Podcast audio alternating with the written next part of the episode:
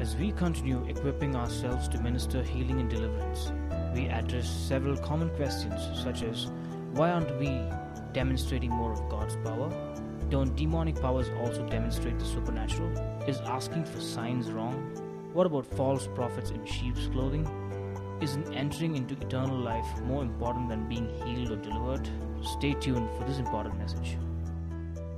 As we uh, continue talking about ministering, healing, and deliverance, what we're doing here on Sunday mornings is, uh, um, is kind of a summary or an overview of, a lot of detail.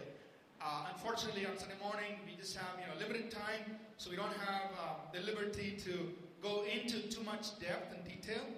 Uh, but hopefully, in a week or two, you'll have the entire uh, content that we're going to cover in our book uh, that will be given out to all of us.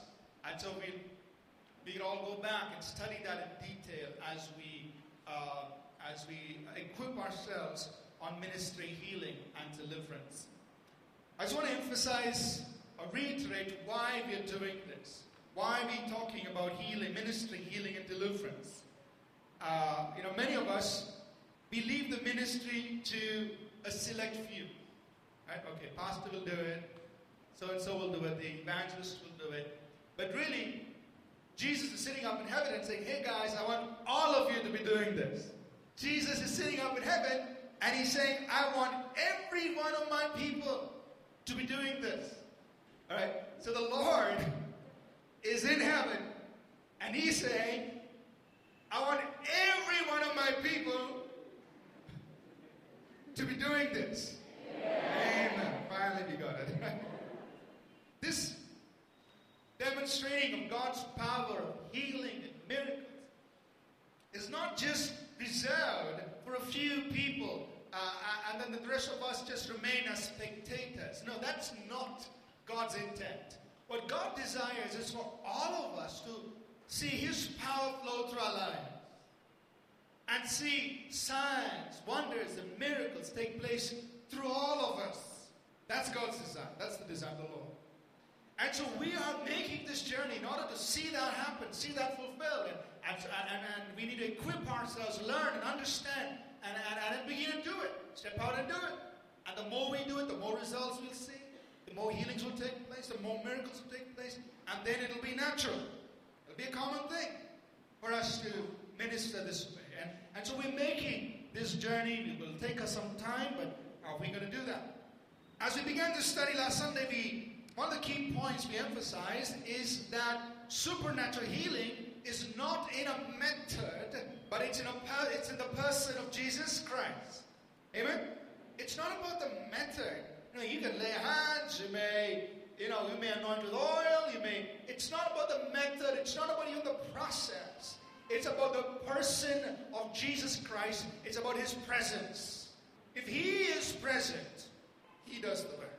So let's not get so fixated or focused on a certain method or a certain process and saying, unless you go through this, only then you'll get your healing. No, it's not about the method, it's not about the process, it's about the person of Jesus Christ.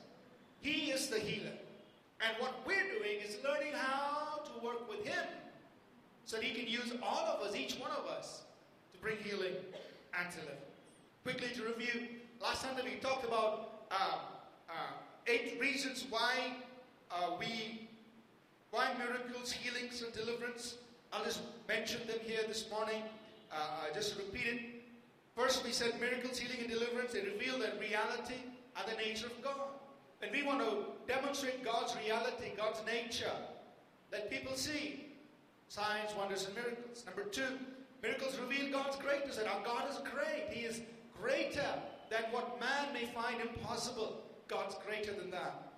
Miracles, number three, miracles demonstrate God's compassion. God is a compassionate God. He loves people, and that's why He heals, that's why He works miracles for them. Number four, miracles have a powerful effect on people, especially those who do not believe. When they see the miracles, then they have to make a choice to believe in the message we are preaching. Number five, because of the importance Jesus gave to miracles. In the ministry that Jesus did, for him, miracles were very important. He emphasized that. Number six, because God's kingdom comes with power. There are two kingdoms in conflict, and God's kingdom is more powerful, much greater than the kingdom of darkness. And when God's kingdom comes, the powers of darkness have to recede. Number seven, because the gospel is to be preached with accompanying signs. And number eight, because miracles encourage people to believe for more of the supernatural. Today, what we want to do is we want to lay a good foundation. We want to answer different kinds of questions related to this whole subject of ministering healing and deliverance. And that's one of the things we will be doing as we go along, is that we will keep answering questions that people have. Different kinds of questions. And so we'll do a few this morning, and in the weeks to come, we'll pick up on other questions that people normally have concerning this whole area. Why doesn't everybody get healed? Or uh, why do you know we see partial healings or, different kinds of things? We will talk about, we'll address these questions as we go along. And so this morning, I want to pick on a few of these questions. Uh, our intent is to lay a good foundation, help us uh, have a solid foundation so that when we go to pray for the sick and minister to the sick, we do it with confidence in our hearts. You know, not out of, ah, I hope it works this time. Now, that when you minister to somebody, you minister with boldness, with confidence, and, and once all these doubts and confusions and questions have been addressed, it gives us the liberty to minister that way uh, with boldness and confidence uh, to people. So that's why we'll, we will be answering questions as we go along. This morning, let's pick on a few questions. Why are we not demonstrating more of God's work, of God's power in, in the church? Why isn't the church, uh, when I say church, only us, but body of Christ in general, why aren't we seeing more of, of this happening? Uh, why are, are, are, more miracles, signs, wonders happening uh, among God's people? And here are some reasons here I want to quickly run through. Number one, because there is a lack of knowledge. In Isaiah 5.13 and Hosea 4.6, God says, My people are destroyed for a lack of knowledge. On Isaiah 5.13 he says, My people are gone into captivity because they have no knowledge. It's because God's people don't know these things that we don't see it. We live far below what's actually available to us and what actually God intends for us. And that's why we need to know the Word. We need to know the things of God. And so we talk about it, we study it, and we grow in it. We grow in our knowledge and understanding. And that leads us into experiencing the things God has for us. Another reason is because there is wrong teaching concerning the supernatural.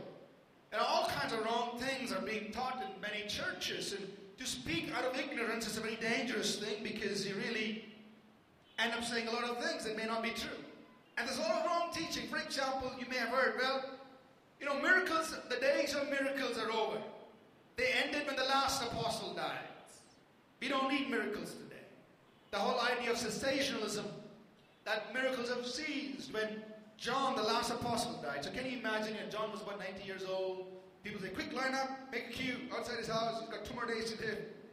If you got need a miracle, it's got to be now. Because in two days, miracles are going to cease. I mean, how absurd that would be. Because it's not John who's a miracle worker, it's Jesus who's the miracle worker. And Jesus is alive. He is the same yesterday, today, and forever. That means he's still the miracle worker, still the one who heals and delivers and sets people free. Or you may have heard another reason is uh, number three is because we leave the miracle ministry to a few select people. You know, maybe the healing evangelists, or maybe, you know, this person or that person. But that's not even biblical because the Bible says that these signs will follow those who believe. Are you a believer? We got a few believers in church this morning. Are you a believer? Yes. These signs will follow those who believe. They'll follow you and me. In His name, we cast out devils. Speak with your tongues. We take up serpents. We drink any deadly thing, it does not hurt us.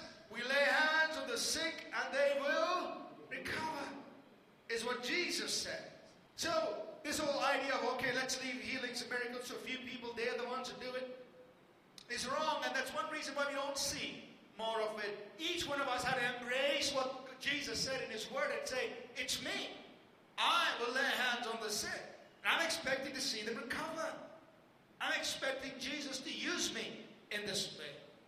Uh, number four. is, uh, why, why don't we see more of God's power? Uh, because sometimes we replace the supernatural with modern substitutes. Now, there's nothing wrong with having uh, the use of technology, uh, media, uh, other resources that we have to communicate the Word of God, but these cannot substitute the power of God that must be present and at work to the life of the believer. Amen? We can't substitute that. We will use technology, we use these tools, but the power of God is something we must desire for and say, God, we want to see this happen in our lives. We want that to be uh, demonstrated in us and through us as God's people. Number five, sometimes we're unwilling to press in till we see more of God's power displayed.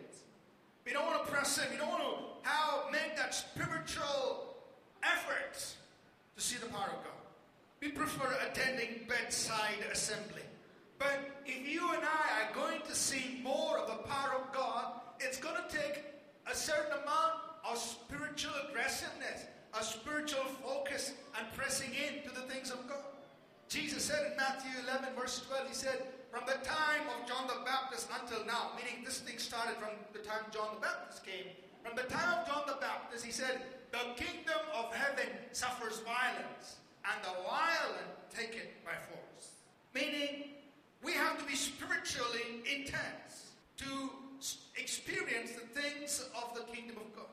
If we are passive, laid back, unwilling to make that effort to get in and experience God, the things of God, the devil will most happily keep us outside of those things. But the kingdom of heaven experiences violence and a violent takings by force. There's a certain amount of forcefulness, aggressiveness that is required for us to experience the things, the kingdom. Because there's an enemy that does not want us to get in there. He'd much rather have us stay where we are. Last reason here is there could be other roadblocks, the supernatural, like not stepping out in faith, or depending on methods instead of God's presence, or being discouraged from past failure. Or sometimes you're improper motives. If we are doing this because we want a name and a fame for ourselves, uh, that's, that's a hindrance, actually, uh, to the whole work. And so, I want us to understand that all of these reasons can be addressed. None of these things are permanent. None of these things are, are there that say, okay, therefore you can never experience the power of God. No. All these things can be addressed. The lack of knowledge, we're addressing it now by talking about it. Now, spiritual aggression is we need to stir ourselves up and begin to pray more and seek God more and ask God to use us. So all these things can be addressed, and you and I can be a people who will demonstrate the power of God in and through our lives. Let's look at another question here concerning ministry, healing, and deliverance. The question is this, or the point is this Don't demonic powers also demonstrate supernatural? Uh, so people may say, hey, but you know, the devil can do miracles. Yeah, the devil can do. Jesus said that. Uh, Paul wrote, wrote about it in 2 Thessalonians 2 9 that even Satan comes with, the, with lying signs and miracles. Now, how many of you know that there are counterfeit thousand rupee notes? There are, right? So when you go to the gas station somewhere, you give a thousand rupee note, they look up at the sky. yeah, like, what are, they, what are they doing here? No, they're checking. Is this a genuine one or is it a counterfeit one? Because there's some, some ways you can tell a genuine from a counterfeit. Now, how many of us have stopped using thousand rupee notes just because they're a counterfeit thousand rupee notes? Just because they're count, there are, there is counterfeit thousand rupee notes doesn't mean you stop using the genuine. All you do is you be careful to avoid the counterfeit and use the genuine. The counterfeit only serves to accentuate the importance of the genuine. The genuine is so important, that's why the devil said, I'm going to make sure I get some counterfeit around to deceive you, fool you. So we don't stop pressing into the genuine working of God's power and healings and miracles just because there are lying signs and wonders done by powers of darkness through whatever agency he may choose. Whether people practice witchcraft, black magic, white magic, sorcery, whatever. Just because there's a counterfeit, we don't stop pressing in to the genuine. Amen? And that's the same throughout the Bible. We'll just look at some examples. Think about Moses, whom, whom God sends to Pharaoh and says, Moses, you take this rod with you, with which you will do great signs and wonders before Pharaoh. So Moses is like, wow, man, I've got this rod. Pharaoh is going to think it's really cool. He's going to let the people go, you know. So he goes before Pharaoh and says, Pharaoh, God sent me. And he said, to, give me a message. Let my people go. Now Moses was really, really uh, excited the first time he comes to Pharaoh because now he says, like, I got a rod in my hand. And it's going to be really impressed. And so he says, as a sign that God has spoken and sent me, here it is. And he throws a rod and it becomes a snake. And Moses feeling all so proud, so glad looking at Pharaoh's face, you know. He's waiting for that response from Pharaoh to say, yes, yes, yes, take your. But what happens? Pharaoh turns around and he looks at all the magicians in his court. And all of them run off to the back room to bring their rods.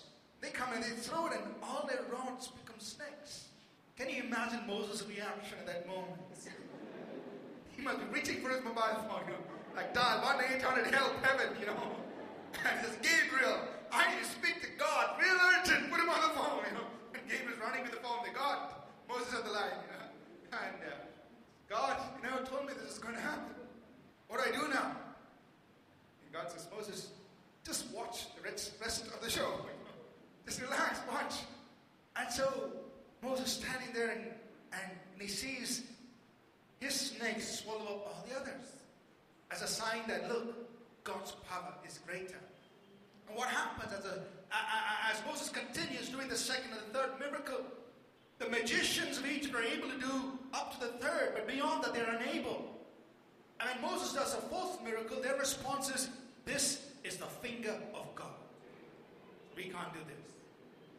The message for us is listen, we need to press in and demonstrate more and more of God's working and God's power until people say, This is really God. This is no time for us to back off and say, Let's leave the supernatural to others. This is a time for us to press in and demonstrate more and more until people say, This has to be the living God. Amen? Even when Jesus ministered, Matthew 12, people accused him of doing it by the power of Beelzebub, the power of the devil. Did Jesus go back to the Father and say, okay, Father, we need a new strategy now? Because they people are thinking healings and miracles are of the devil. No, he just kept going. Just kept doing the things the Father wanted him to do. And so the point we must understand is if there's a counterfeit, it also necessitates the emphasis that must be placed on the genuine. So we got to press the. Amen? All right, you're, you're saying, man. Next question. Is asking for signs wrong? Now, some of us theologically have been taught it's wrong to ask for signs. Don't test God. Now, what do you see in the Gospel? In the Gospels, in Matthew, Luke, and John, you find that there were three groups of people the Pharisees, the Sadducees, and the scribes. They would come to Jesus at different times. I've just listed some of the verses here, but they would come to Jesus at different times and they would say, What sign do you give us? What sign do you give us that you are the Messiah? And on every occasion, to the Pharisees, the scribes, the Sadducees, Jesus responded, It is an evil and an adulterous generation that seeks for a sign. I will give you no sign except, he says, Jonah was in the belly of the whale. Or, in John, he says, Destroy this temple, and I will rebuild it in three days. In other words, in, in every case, he said, The only sign I will give you is my death and resurrection. Jonah being in the whale, belly of the whale, destroy this temple and I'll build it up, is all referring to his death and his resurrection. So when these people came, and, and, and the Bible records these people came, they came to test Jesus. They came to dispute with Jesus. So when people came with this kind of a heart to test him, dispute him, dispute with him, he said, Sorry, I'm not going to give you any sign except my death my resurrection. And he called them evil and adulterous. The people. But in the remainder of the Gospels, multitudes would come for the same thing. They would come for healings, miracles, and Jesus never turned them away.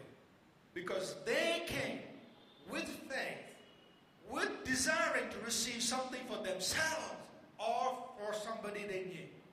And He never turned them away. He gave them all a miracle, a healing. So the answer to the question is what's your heart? If you're coming to test Him, dispute with Him, argue with Him, He will say, The only sign I'll give you is my death and resurrection.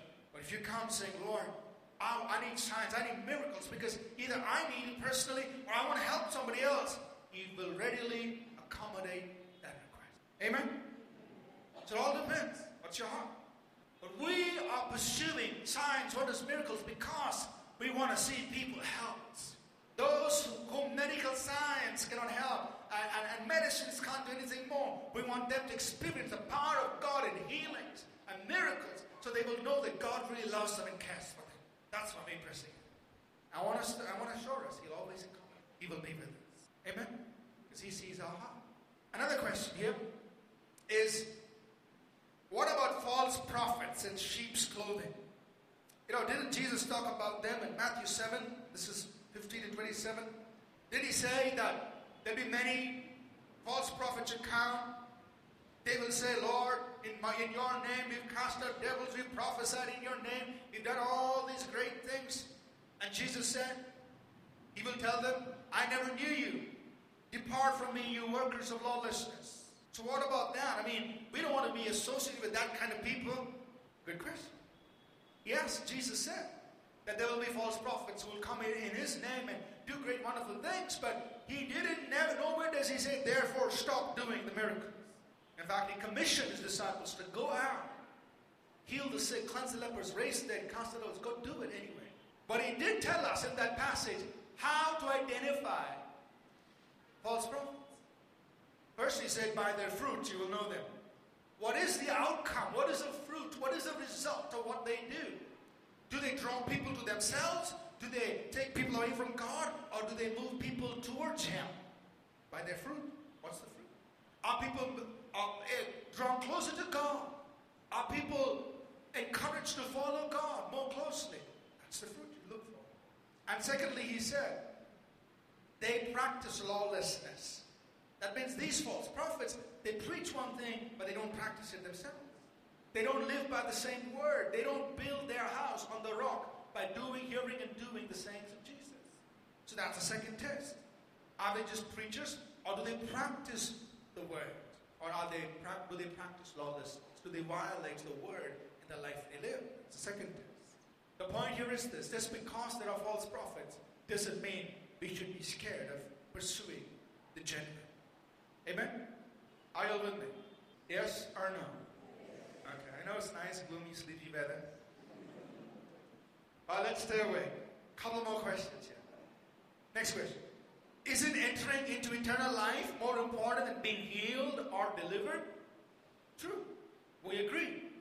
It's more important to be saved and to make sure that eternally you're going to be with the Lord Jesus Christ in heaven than to receive a physical healing or uh, having a temporal need met. That's more important.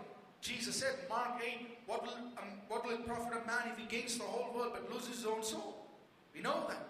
That nothing can, that nothing's more important than the eternal salvation of a person. We know it. And Jesus himself said, you know, you can lose an arm, you can lose an eye, but make sure you get into heaven. It's in Matthew 5. So we know. But why are we still talking about ministering, healing, and deliverance? Because through the demonstration of the power of God, we're going to be able to gather more people into salvation. That when we go out there and minister to those people who are outside church, and when they see the power of God, it will move them into the kingdom of God. So, really, we are reinforcing the fact that eternal salvation is important by pressing in for the demonstration of the power of God. Say, God, we want to see your power, miracles, healings, in order to gather more souls into your kingdom. Amen? Another question. Isn't doing good works more important than doing miraculous works? Now, here's the point. For a believer, doing good works, that is, feeding the hungry, clothing those who are naked, taking care of the poor, doing good works, and doing miraculous works are equally are both equally important. He never gave us a choice. We have to do both. And both are motivated by the same love. The love of God motivates us to do both. Whether you do good works, whether you do miraculous works, it's the same love. You want to help? Me. So it's not an option. It's not that I do one or the other. We are here to do both. And both are expressions of the love of God flowing and working. Last two questions. What about the ministry of apologetics? Isn't that important? We thank God for apologetics, meaning the ability to reason and defend our faith. That's important. People have questions, we must provide the answers. We're not afraid of questions, not even intellectual questions. But here's what I want to point out. The whole ministry of apologetics is based on this verse of scripture in 1 Peter 3.15 where Peter writes, and be ready to give a reason for the hope that is in you. The word reason there is the Greek word apologia, out of which we base the ministry of apologetics, which is to give a reason for what we believe. Why do you believe in God? How do you know there is a God? How do you know creation took place? Valid questions. Are we not afraid of it? In fact, the month of October, when we'll be spending the month of October answering these questions. We're not afraid to present a reason of why we believe what we believe. But let's put things in perspective. When Peter wrote that verse, who was Peter? Acts 4.13 says Peter was an unlearned and ignorant man. So he wasn't a highly schooled, highly educated man. And he was saying, be ready to give a defense, a reason for what you believe. For Peter, his defense of the gospel was not some great intellectual argument or reasoning, but his defense of the gospel was here's a man laying 40 years who's been healed. There's a notable miracle taking place, and it's done in the name of Jesus Christ. That's my defense. Because remember, Peter was not highly educated man. For him, his defense was there's a miracle that's taken place here. That's my defense of the gospel. We're not against the ministry of apologetics, but here's what we want to do we want to follow what Paul did. And that brings us to the last point, where Paul reasoned and demonstrated every very event. You can trace Paul to the book of Acts as he goes through different cities. One of the first things he does when he goes there is he goes in a synagogue and he begins to reason with the people. He begins to try to persuade them about who Jesus Christ is. And Paul could do that because Paul was a highly educated man himself. He knew the scriptures. And so he could reason with people and tell them, this is why I believe Jesus is the Messiah. This is why I believe that Jesus, you know, uh, raised, was raised from the dead and so on. He reasoned with the people. But what you see also throughout the book of Acts is that in every place, he not only reasoned, but he also demonstrated the power of God. And very often, it was the demonstration of the power of God that caused the people to turn to the Lord. One example that we picked up here is in Acts 13, where Paul comes, verses 6 to 12, where Paul comes to the island of Paphos, and in the island there's a governor, his name is Sergius Paulus, a very educated man. And interestingly, the governor, in his part of his administration, he had a man who practiced sorcery, witchcraft. So not only was he very intellectual, but he's also very spiritual. He has a lot of interest in spiritual things. So when Paul comes to the island, he goes and meets his governor, and he's reasoning with him. He's explaining to him. He's trying to persuade him concerning the things about Jesus Christ. And here's the sorcerer who's obstructing all these discussions. And so Paul turns around and he says, You will be blind for three days. And the Bible says this man became blind.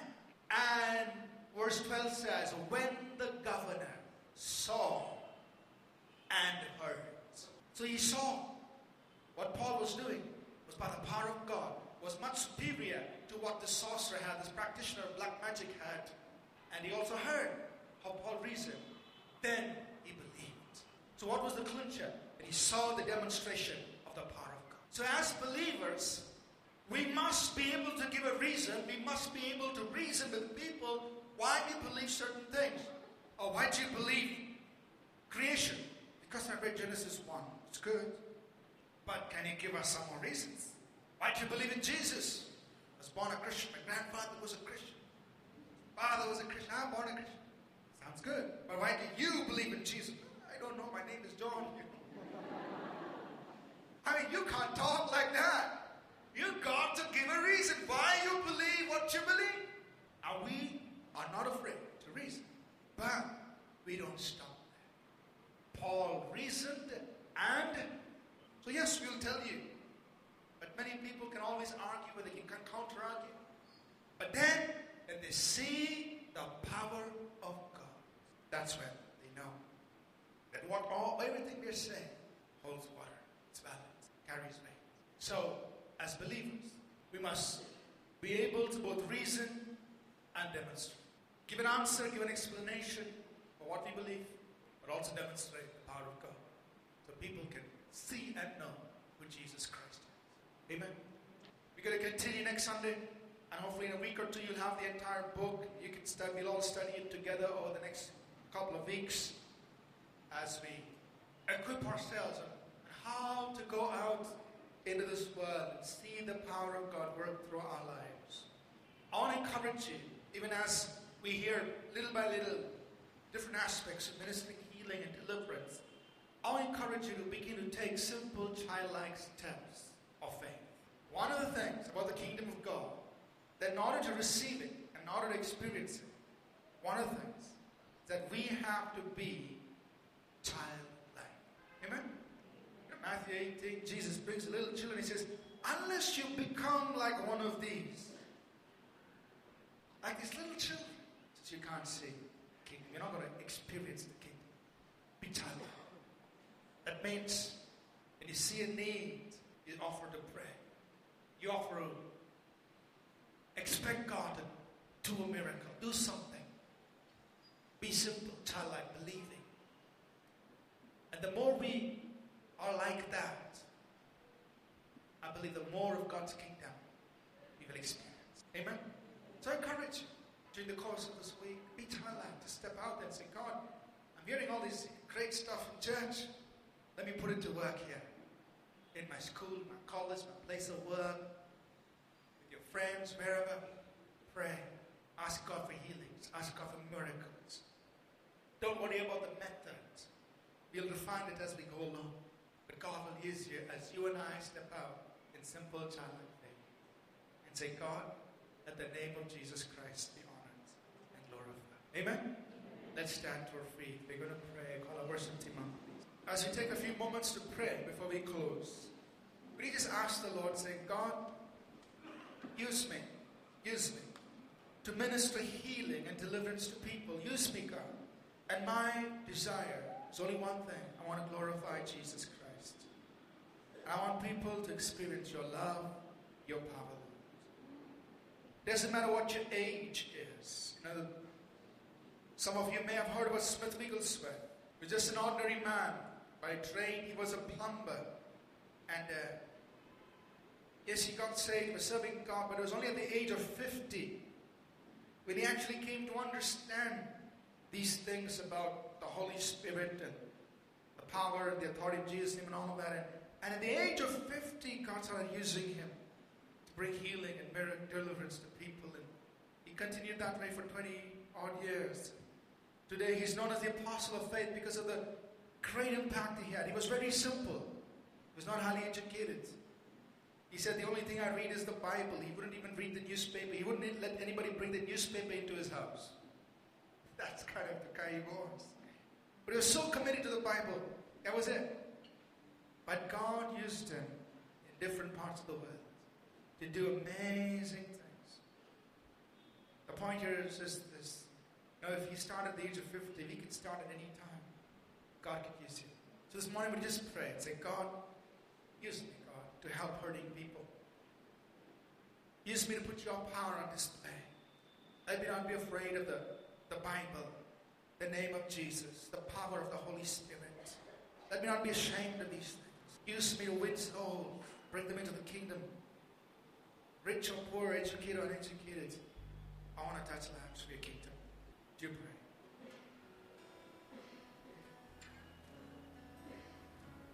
Father, we just ask you that by your Holy Spirit, you'll release grace on each life, Father.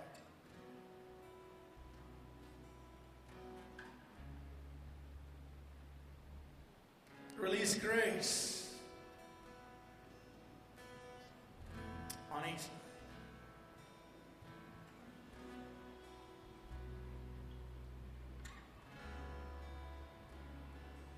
And you'll use each one, Father, in simple yet powerful ways to do the works of God. Transform church, as a people. Break us out of our fears, our inhibitions, our reluctance, and release us, liberate us, God, into boldness, into confidence,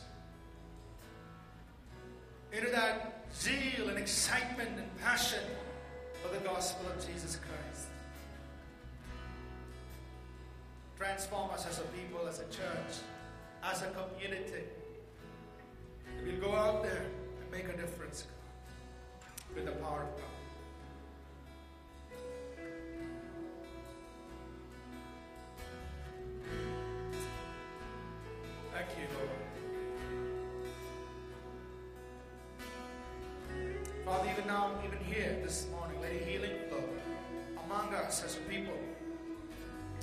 Let your healing flow.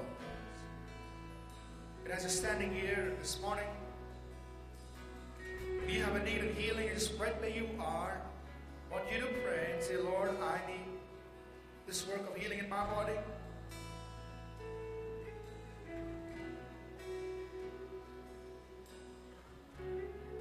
Just put your hand on that part of your body that you want the Lord to heal. Just pray simple in the healing anointing of God, the presence of God to heal in this place. So just go ahead. Just right where you are. Just put your hand on that part of your body. Want God to heal. If it's your knee, just put your hand on your knee. Some other part of your body, if it's possible, just put your hand there and say, God, just let your healing virtue flow right now. Let your healing virtue flow. God, we just thank you. Just thank you.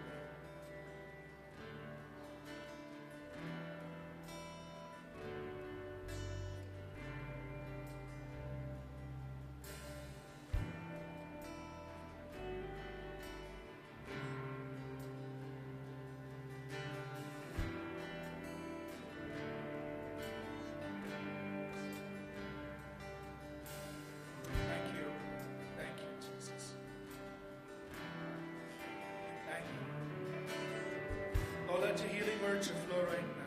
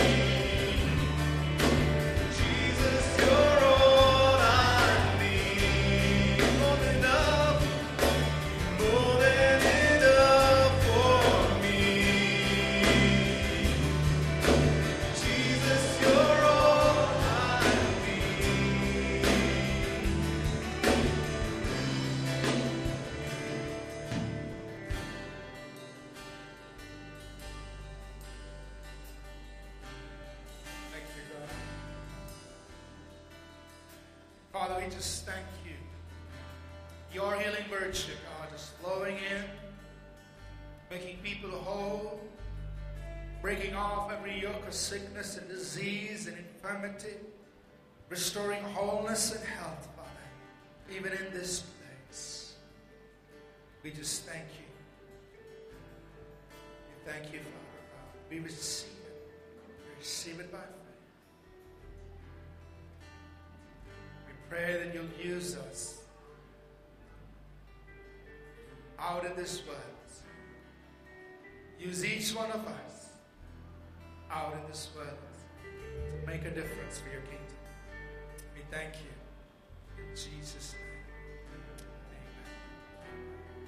Amen. Let's close.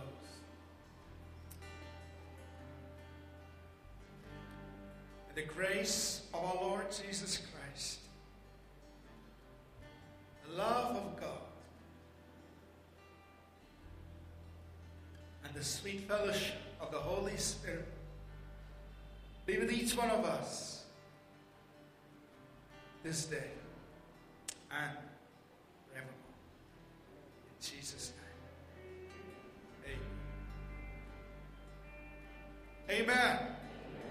Thank you for being here this morning. God bless you. Have a great Sunday and see you again.